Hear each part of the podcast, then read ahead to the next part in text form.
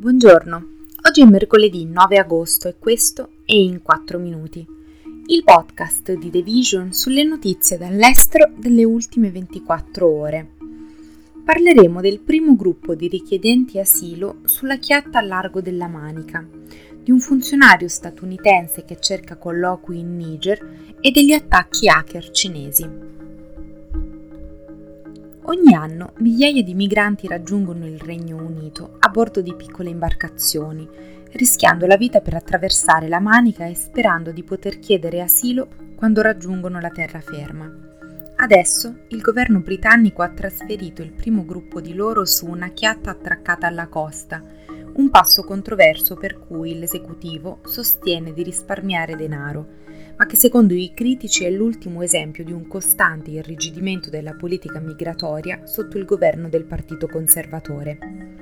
15 richiedenti asilo di età compresa tra i 18 e i 65 anni sono stati trasferiti lunedì sulla BB Stockholm, che ha 222 stanze, e altri arriveranno nei prossimi giorni.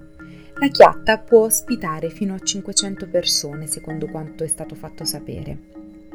L'arrivo della Bibi Stockholm, che ha 47 anni, ha suscitato l'opposizione sia degli attivisti per i diritti umani, che considerano disumano il suo impiego per i richiedenti asilo, sia di alcuni residenti del porto di Portland, nel Dorset, dove la chiatta è stata ormeggiata, che temono che il suo arrivo possa deviare i servizi locali ma in vista delle elezioni generali che si terranno entro il gennaio del 2025, il governo sembra aver calcolato che una linea dura sull'immigrazione sarà popolare tra gli elettori.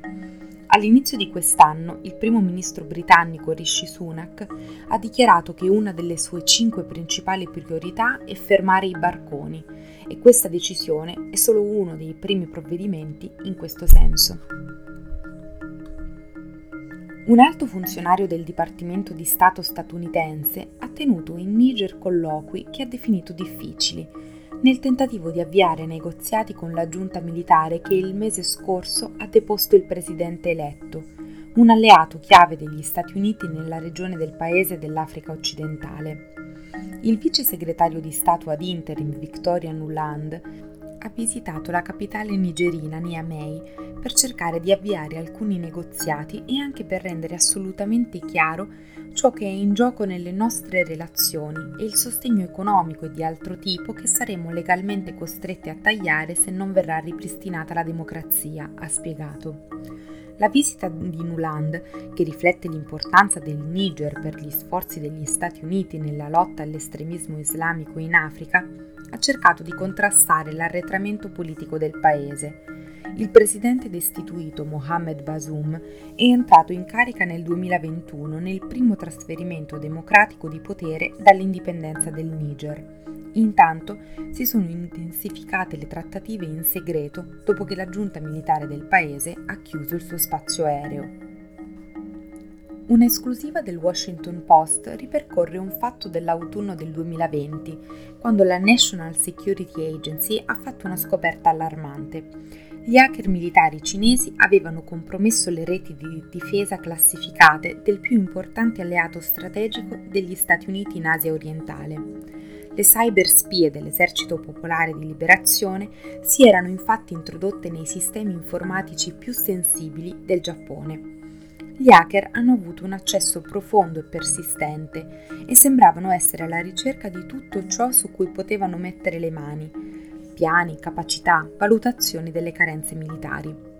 All'inizio del 2021 l'amministrazione Biden si era insediata da poco e i funzionari della sicurezza informatica e della difesa si erano resi conto che il problema si era addirittura aggravato.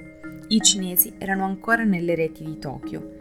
Da allora, sotto lo sguardo americano, i giapponesi hanno annunciato di voler aumentare la sicurezza delle reti, decuplicando il budget per la cyber security nei prossimi 5 anni e quadruplicando la forza militare di cyber security, portandola a 4.000 persone.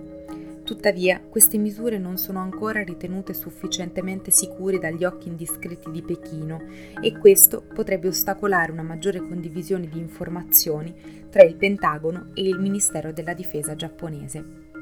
Questo è tutto da The Vision, a domani!